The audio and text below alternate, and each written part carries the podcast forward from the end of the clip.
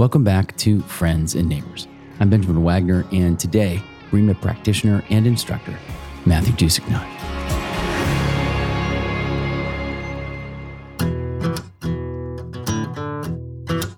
I was assaulted in the parking lot of a suburban Philadelphia Wawa on the last day of my junior year in high school.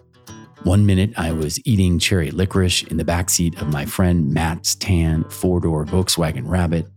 The next, I was on the pavement, spitting pints of briny, metallic tasting blood from my mouth. My jaw was dislocated and broken in two places. I spent three nights at the hospital and the rest of that summer mumbling through wires before returning to my senior year as if nothing had happened.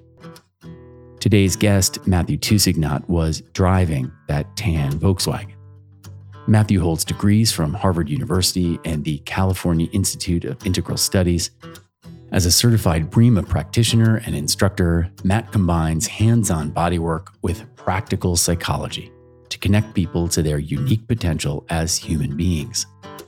We've been best friends for more than 30 years, two fifths of a group of guys who still talk nearly every day and still get together occasionally. Deegs is in LA, Sib's in New Mexico. John and I live near Philly, and Toos, as we call him, is up near New Hope. A few years before I left New York City and well before I left Facebook, I asked Matt to meet me in Valley Forge, a national park just down the hill from my childhood home and a few streams west of Matt's, for a hike. I wanted to ask Matt what he remembered of that night to help me begin to piece together an experience I'd long preferred to forget. Matt didn't remember much. It happened quickly and it was dark. The assailant, a guy from our high school, was gone before I even got up off the pavement or Matt got out of the car. Matt and I have walked, jogged, and hiked those trails every few months for the last five years. Our favorite is one that traverses two modest hills, Mounts Joy and Misery, separated by a shallow, rocky stream. On those early hikes, Toos helped me begin to understand something I thought I knew intellectually, but hadn't yet felt for myself. The body keeps the score. We're sentient creatures, sure, but there's more to the human experience than our frontal lobe, executive function, or logic would have us believe.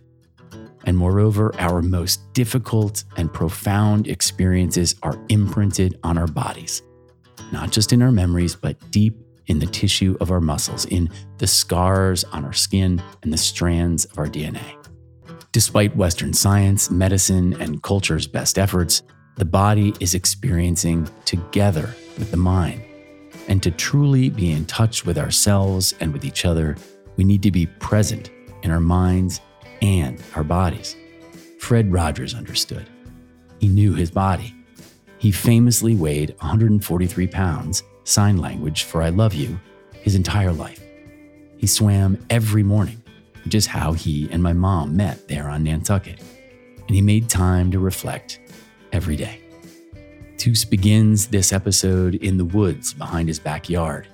He tells us how he drove himself to graduate at the top of his class, an All American lacrosse player and ROTC scholar with a full ride to Harvard, and how a year later, he left the Ivy Leagues to find himself on a tiny island in the Mediterranean. We'll learn how he found Breema, what it is, and what it can tell us about ourselves, our place in the world, and our responsibility to both.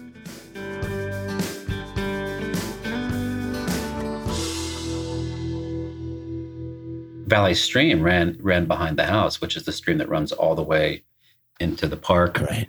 Runs that whole valley a lot of time outside, actually, with friends, roaming around the woods and the creeks.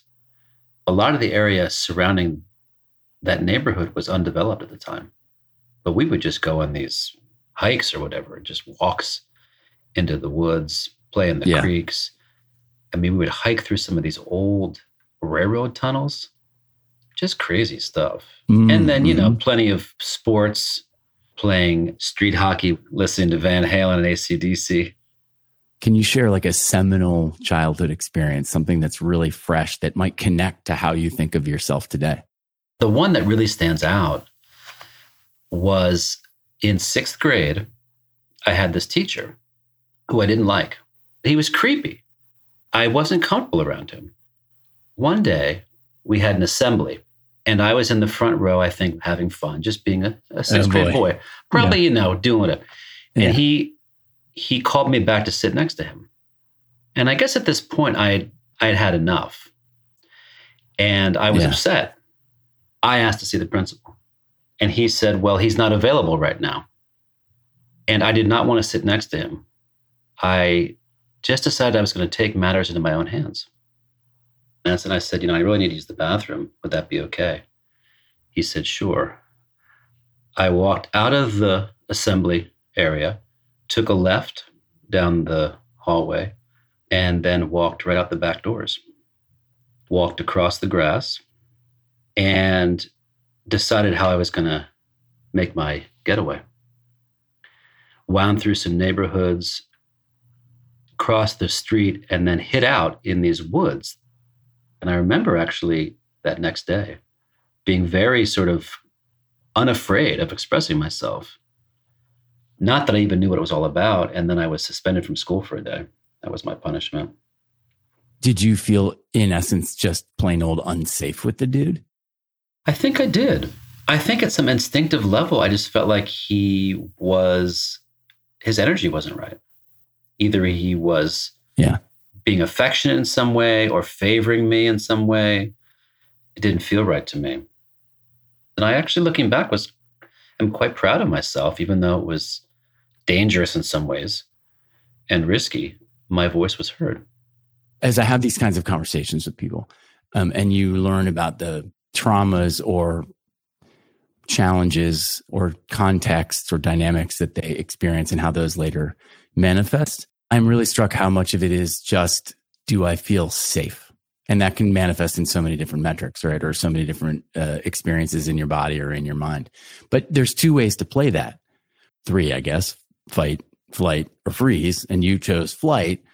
Most of the time, people get stuck from a narrative standpoint, is it seminal to you because of that agency? Because something in you rose to say, I can change this myself? I would say that whole thing had to be moderated a little bit to be really how I wish to behave. But at that point in time, I was quite proud of myself that I was able sure, to, of course, just yeah, of course, of you course, know, not freeze, not collapse. I'm going to actually take action here. Civil disobedience little civil disobedience. And I, looking at the trajectory of my life, I think in many ways, I just have never been someone who wants to be told what to do. You've been surrounded by some at least perceivably rigid contexts between your folks who are lovely, but are military. Like, aren't they like generals or something crazy? My father was close.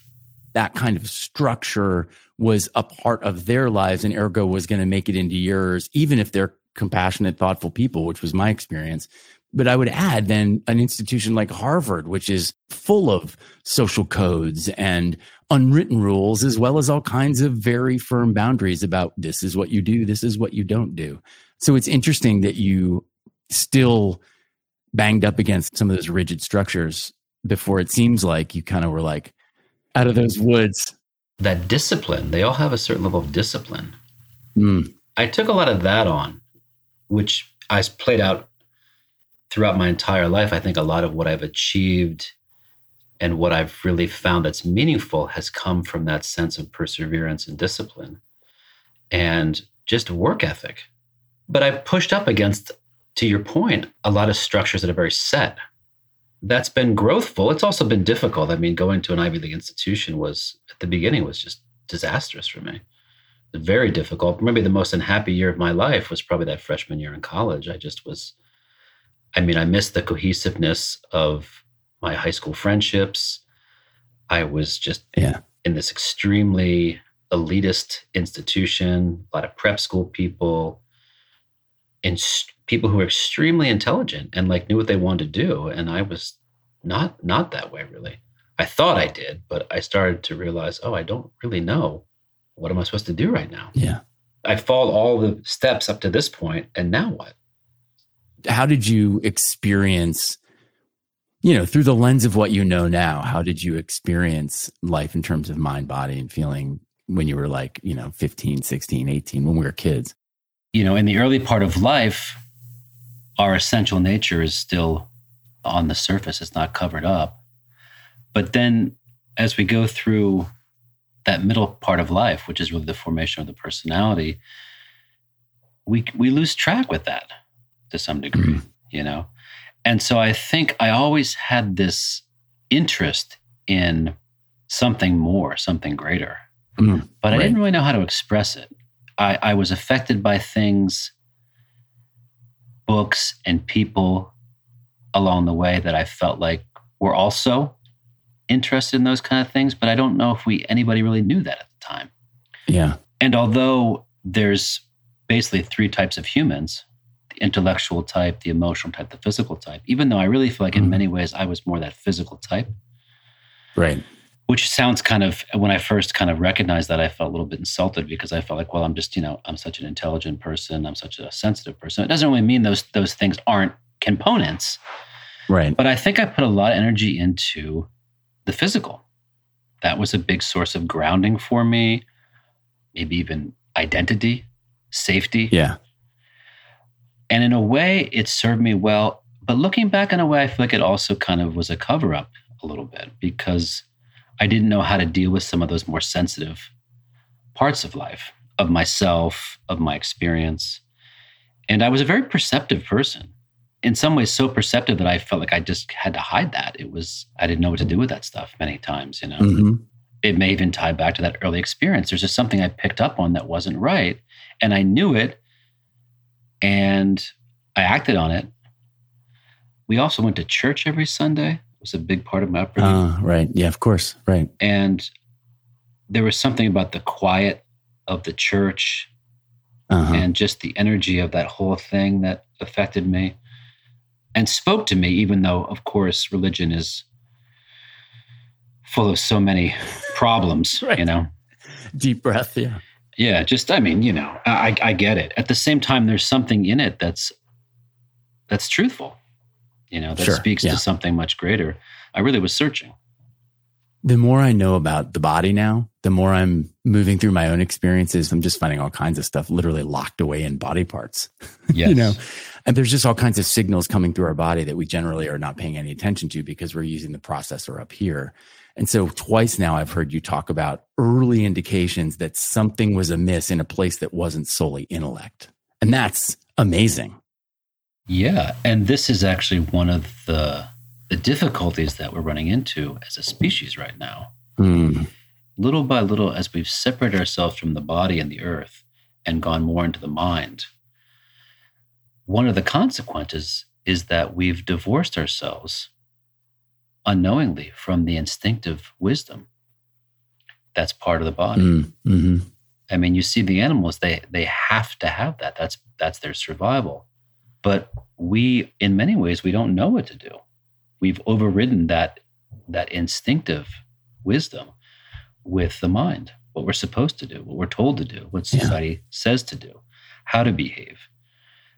To a large extent, has been to our detriment. Looking back now, from what you said, I'm I'm grateful that I was in touch with that and I trusted that enough because in some ways it was survival. Yeah. You know, maybe not in the most graphic way, but it was like the seeds of something that I would return to later and fine tune. It was raw. When you were double lettering and ROTCing and crushing the SATs and getting straight A's and applying to the Ivy Leagues, like what what did you think was going to happen next? And also like what was the experience in your body? Were you feeling calm? Were you on edge? I didn't even know what was going to come next right? I just knew that yeah yeah. I needed to strive for the the best that i could be that somehow that that would take me mm. wherever i needed to go. That became clear in that freshman year of college because i was like okay, here we are.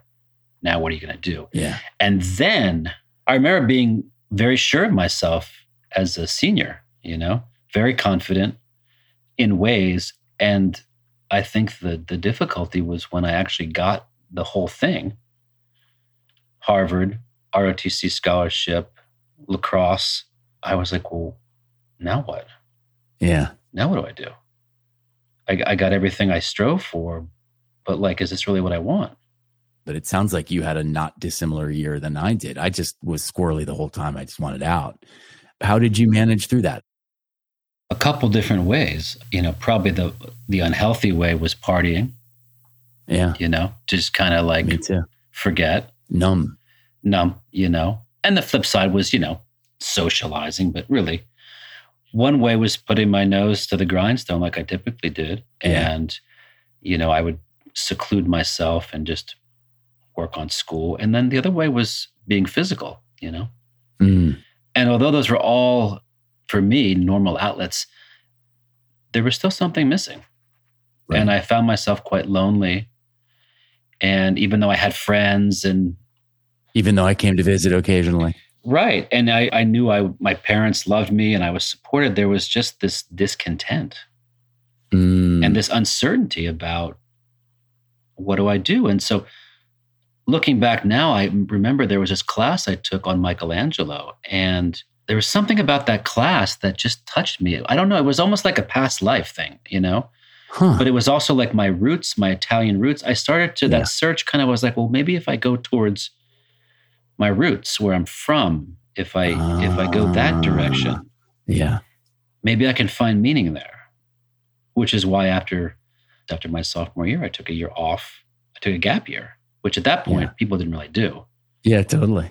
And I was like, I'm going to go to Italy for the year and learn Italian and immerse myself in the culture. And my mom was all about it, but it was kind of just a like a shot in the dark, something that Mhm. would that would bring more meaning in.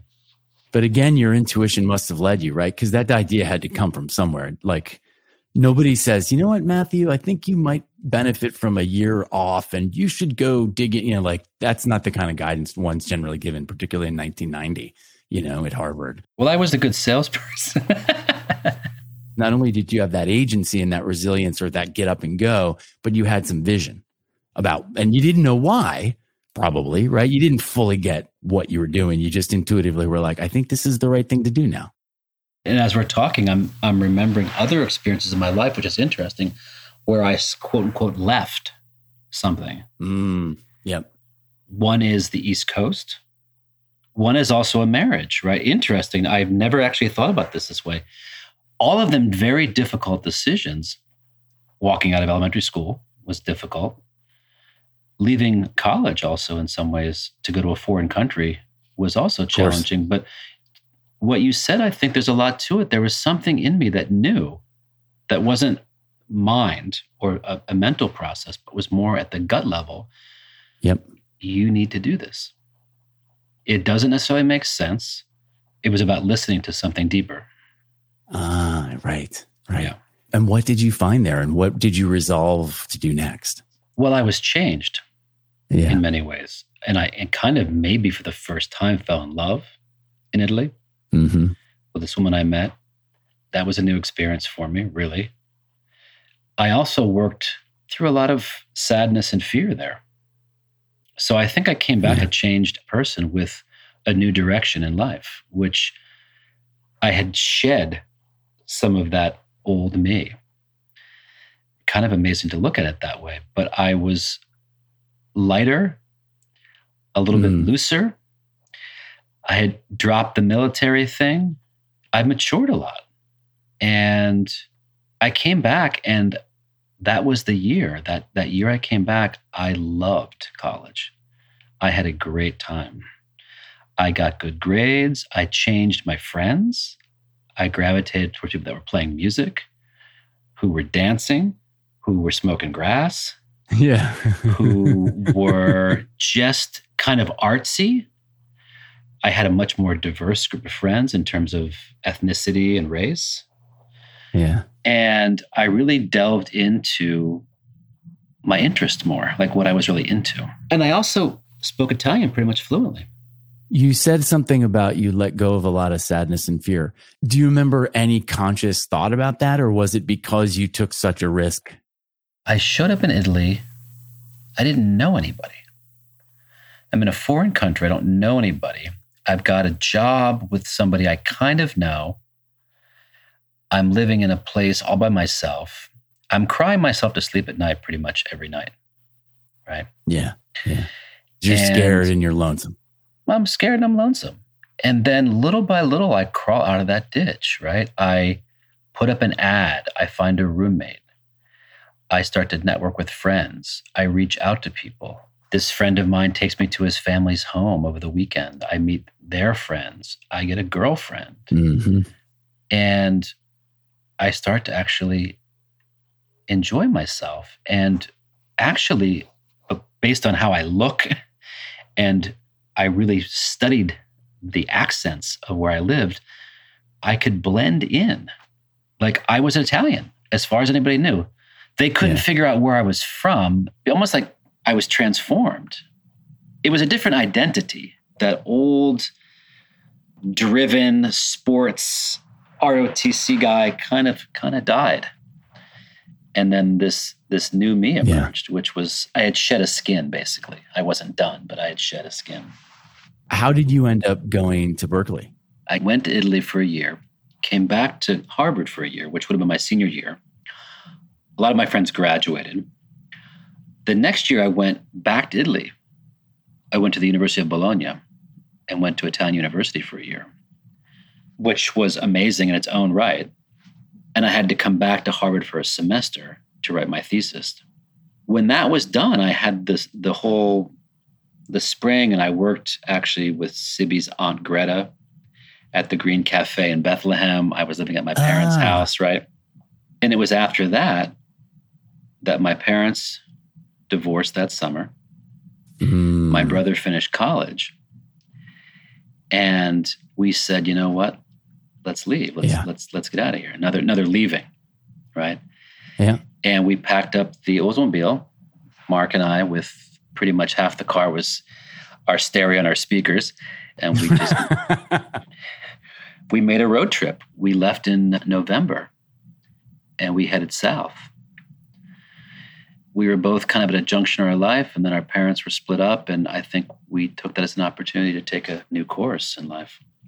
Yeah. So I'm in Berkeley. Catherine Brown is a student at UC Berkeley. Catherine Brown is studying Breema. And so, because she knew we were there, she said, you know, you come on over and have a meal. And she said, I'm doing this thing called Breema. Do you want to receive some Breema? Hmm. I mean, she's like a sister, you know. I mean, I just figured, yeah, sure, yeah. why not? You know, I had never gotten a massage ever. I had never received any body work, yeah, but I just that thought, wasn't a thing, was it? Yeah. That was not a thing for us growing up. You know, not something that we did. She said, just lay down and you know, close your eyes, and she was started to give me a Breema treatment, and all I really remember, really, is this blue light mm. when she had her hands over my eyes. And I can still see it. She finished, and I thought, I've never had that experience quite like that before. When I switched my graduate program from divinity school to somatic psychology, one of the requirements for the program to graduate was you had to be certified in a hands on modality. And then I remembered, what was that Breema thing? Yeah. I lived pretty close to the Breema Center, rode my bike up there, and immediately when I walked in, I had this familiarity with the place. Yeah. It smelled right. The body knows. Yeah, it just looked right. There was something like visceral about it. Yeah. Again, that instinctive just sense. And I was like, this is kind of strange because this doesn't happen that often in life where you just have a knowing. And this woman walked out and she was just very friendly and warm. And I thought, okay, this is enough for me to say, I'll take a class. You knew well enough to be specifically focused on somatics versus just psychology. So somehow yeah. you already knew that the body was part of the equation, which is fairly ahead of the game. Well, I was, and it was kind of fortuitous because I think I had been given a gift many years earlier that mm by the grace of existence I needed to receive at that point in time to direct my life properly. I was standing in that sunroom at the Malvern House, mm. the hmm. room that the deck surrounds. it was a, before I went to California. I had just become very prayerful because I was kind of un, uncertain about what was going to lie ahead. So I was standing in that room one day and I was just praying, not not so much verbally, but for some guidance or something to show me what would come next. And what I remember was something, it was as if something touched me from the inside, like touched the back of mm. my heart. And there was a little flash of energy and light. And it was like something opened for a moment or two. And I had a couple tears, but it wasn't so much I was sad. It was just, I just felt what that was in a cathartic way. And the insight that I had that moment was whatever this is, if this can be experienced by yourself and other people, then everything will be okay. Mm. And it was very much something that came to me in my body. Even though it right. was very momentary, it was undeniable. And so I think from that moment on, I knew there's something about the body and the body as an instrument or something that can receive the energy that I need to study and be involved with. But I had no idea where to find that. But in Breema, I found exactly what I was looking for. For the uninitiated, like myself, even though I've been peppering you with questions for five years, what is Breema? one thing I love about Breema is it's one of those things that's very hard to define, which is one yeah. wonderful thing about it because Breema is really an expression of the relationship between the one and the many. So there's many dimensions to Breema. And that's why I love it. That's why I find it so effective in working with people because you can enter at many different levels. One way of describing Breema is it's the activity of the body when I am present. Mm. One way of talking about Breema is it's a way of actualizing our potential as human beings. Sometimes it's called the art of being present. But what it really is, is a path of self understanding. Hmm. It's in some ways so, so simple. What it basically says is we have evolved over millions of years to have three centers. And those three centers, they need to work in harmony. They don't work in harmony, but they have the potential to work in harmony the mind, the body, and the feelings.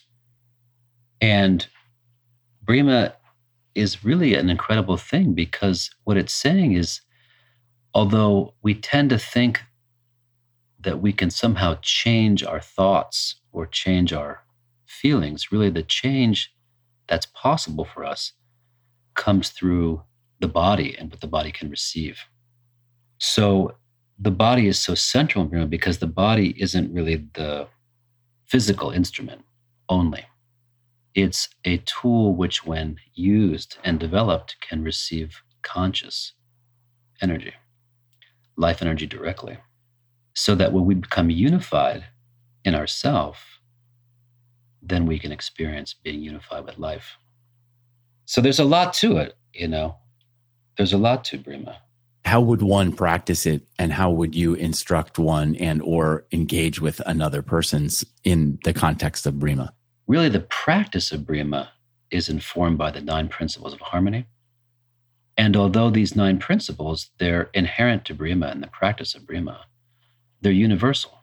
Yeah. So there's a number of ways to enter into the practice of Breema. For some people, the body work is the way they enter in learning how to do it and receiving it.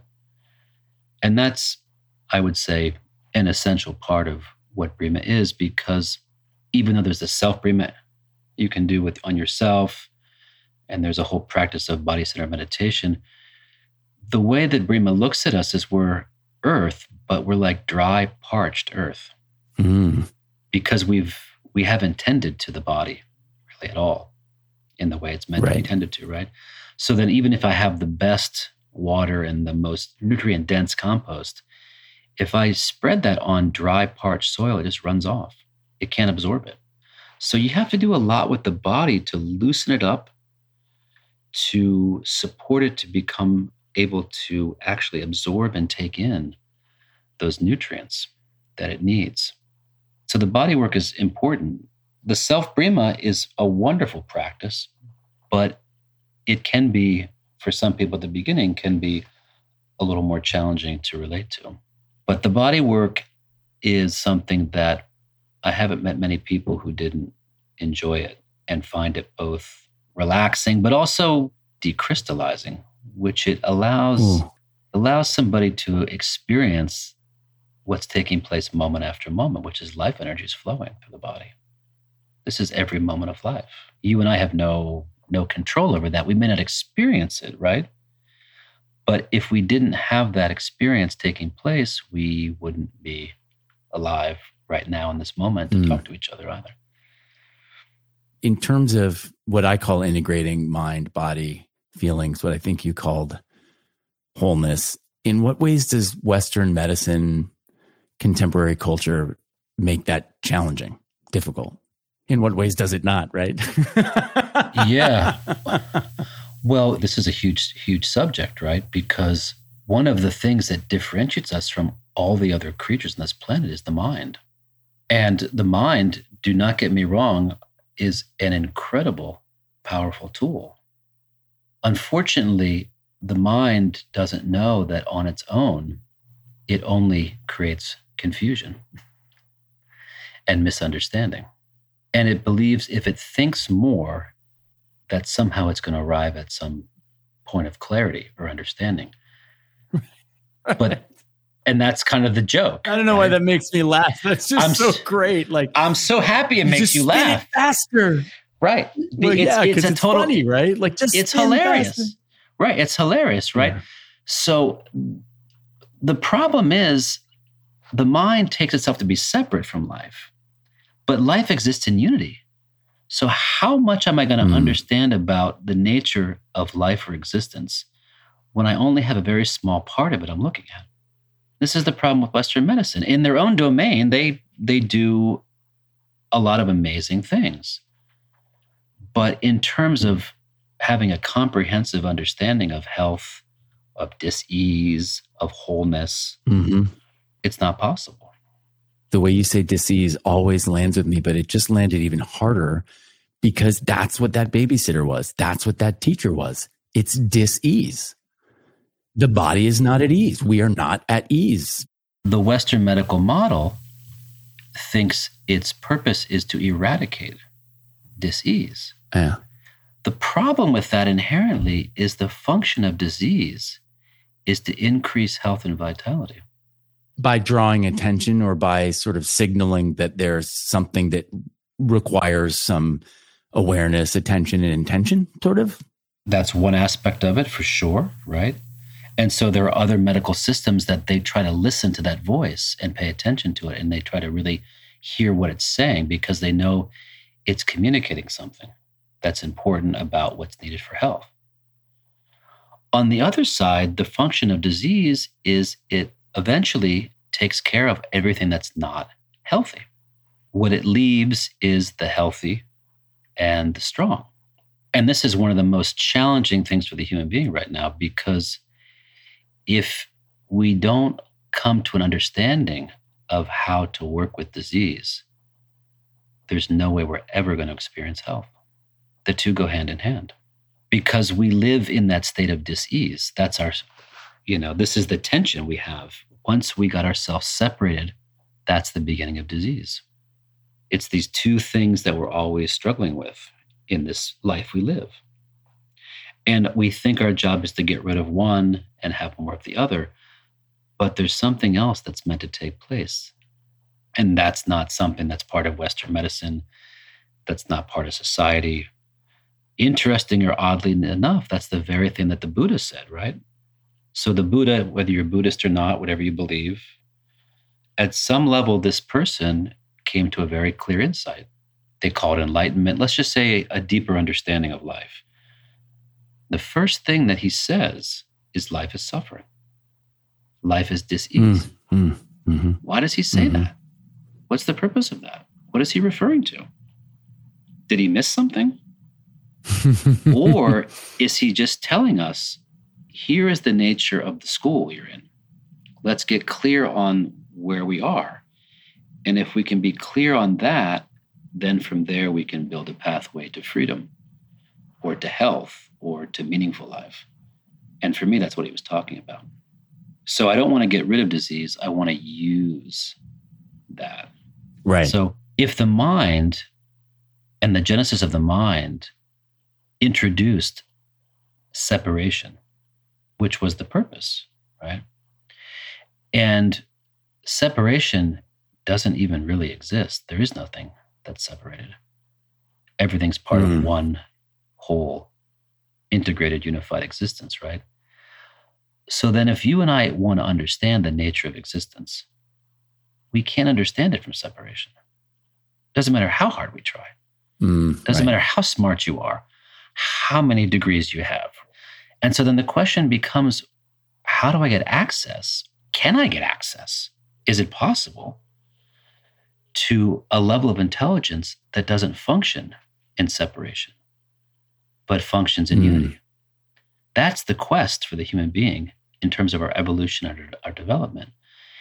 The hard part about that, right, is the mind, which has become like the king or the queen, it's in charge of everything. Why does it want to humble itself when it thinks it's so great? What's the motivation mm. for that, right? because the next stage for the mind from its uh, intoxicated reverie in itself, its egocentric, narcissistic binge, right, is to let go of everything it knows and register body breathes. Body has weight, body has a facial expression. The evolutionary step the mind has to take that's very humiliating for it is it just has to function without describing.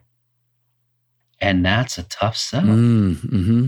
I mean, if you're that great, why would you want to debase yourself to that level of functioning? And that's exactly what's in our way.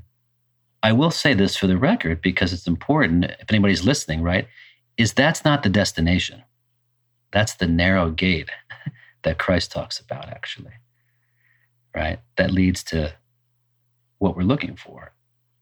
The mind, as it begins to develop further, which when the feelings come in, now the mind and the body and the feelings are together, then that mind has another potential that's given to it, but only when it's in that state, which is the receptive state. The mind has incredible potential, but it has to go through that process. We've been led to believe that the mind will solve everything for us in due time. But let's just for the for the swing of thought, what if that were an impossibility? and that that was a pretty much a, an abdication of our potential as being humans then we have to come back to the body because the body is the earth and the earth is actually the point of entry to a whole different relationship with life my sense is that there's a movement broadly towards wellness and specifically this understanding of the body being a critical part of our very experience what have you seen in your time in this space and what have you experienced specifically through the pandemic? I guess the most disturbing and, and disheartening thing is the polarization I've been seeing that caught me totally off guard in terms of what this health issue has done to people. That's been kind of incredible. And I and I it's really brought to light some fundamental differences about what what health is and how we can support health in the collective. If you toss out religion, if you toss out science, if you just get back to the immediacy of our experience, we're surrounded by the natural world. It's been mythologized and deified and vilified. But the fact of the matter is, there's this thing that we're part of, that we're born out of. Yeah. Right? That's the natural world. I mean, I, I mean, I don't think it's debatable. And I can't help but look at, like, well, how does nature work? And how do I take myself to think that I could somehow develop my potential separated from nature or as a gradual conquest of it? Does that really make sense? Or is it just flat out hubris? And so I think what I've been noticing is what nature does is uncompromisingly, it supports health, does not support weakness.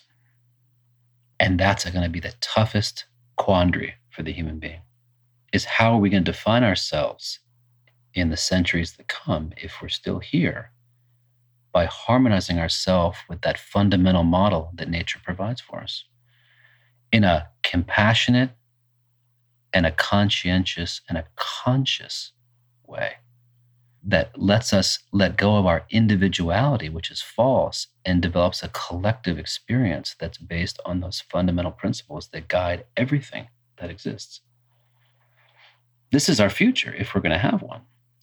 This sort of archetypal associations with the sort of cognoscenti or the sort of, let's say, the waspy Northeast elite that generally speaking run Washington, that it's a cerebral exercise. It's not a body exercise at all and specifically those who are endeavoring to sort of hold on to power, money, the white male patriarchy.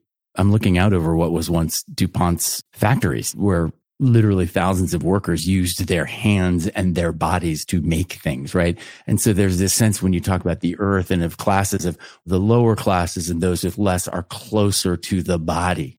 And you can almost get a sense of that. And these guys are just off in, you know, in the, in the state house just doing their best to keep it upstairs, not feel what I suspect is generations of grief and trauma that if they begin to feel, Mitch McConnell start bawling behind the microphone. You know what I mean? Right. You're totally right. The way towards that, it's bucolic and pastoral, but that's only because we are of the bucolic and pastoral, right? We are just animals. Everything in the forest is the forest, but somehow capitalism and this sort of modern contemporary culture that, you know, Bo Lozoff talked about, right? This this depth and simplicity. The shallow and complex is capitalism. You can feel the tension we're experiencing in culture through the very framework that you've laid out. It manifests in what's happening. Here's the question I want to dangle, and this is what I'm writing writing about right now as I'm crafting this book, which is really the book is really our story that's what I wanted to write, which is it's not religious or scientific. It's not based on any culture or place. It's the story of life unfolding on this planet. Mm. It's not something that's debatable because we can look at the different stages. I mean, it's just how we got here, right? So, in that grand experiment of life unfolding on this planet, why did we get separated? How did it come that we reached a point that's mythologized in different ways in different traditions, where we became separate from the garden, from the unity, from the world of the animals and the flora and the fauna and the minerals. Why did that happen? And what was the purpose of it? And what is it leading to right now? And I think you just mentioned a number of things, right? they're not hard to discern. I mean, we've got a number of pretty critical issues on hand right now, from the environment to socially to politically. I mean, it's not like I don't need to tell anybody, you know, if they're paying attention. Was it a mistake? Is there something purposeful about it? Yeah. Is it a certain uh, developmental stage that we're in? And how should we address it? This is kind of my interest right now. And for me, there's something very purposeful about it and very elucidatory about it. But it takes a little bit of a different way of framing life and contextualizing the human experience, which we can't be that important, basically. We have to, our sense of self importance has to drop a few notches. Matt, what would you tell that fourth grader today? What would you tell that little boy in the woods today? Well, I think I would say, I'm right here with you. And if you trust me and you follow me, I'll show you the way home. Yeah. And what would you tell us? Well, I would say in the immediacy, the experience of, of difficulty to see if you can not judge that experience and not make yourself out to be some kind of bad person, but just see that what you're going through is probably very, very typical of the human experience. But then after that, I would say strive and see and really dig to find a point of reference for life that's not based on thought, feeling, or sensation, Hmm. But on the direct experience of life itself. And make that your goal and your quest.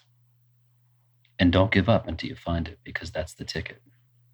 I think I get closest to that when you and me are in Valley Forge Park, bro. Well, I hope so because I hope that whatever I've done, if I've done anything worthwhile, is some of that experience has become a part of me, right? I've gotten Breema in my body, which is really, Yeah. you want to get Breema in your body. And then somehow that becomes your emanation, your energy field, you know? Whether you say it or not, whether you and I are talking about mundane things or relationship issues or kid stuff, there's that framework always at play you know, that we're having this human experience not haphazardly, not purposelessly, but for a reason. So we can understand why we're here and how to use what we go through to find that point of reference for life. That's what we need. Friends and Neighbors is an essential industries production in association with Wagner Brothers. Learn more at friendsandneighborshow.com. And please help your friends and neighbors discover our show by sharing, liking, commenting, and rating. Really, it makes a difference. Mr. Rogers and Me is available on Apple TV, Amazon Prime, and PBS DVD. Until next time, it's a good feeling to know we're lifelong friends.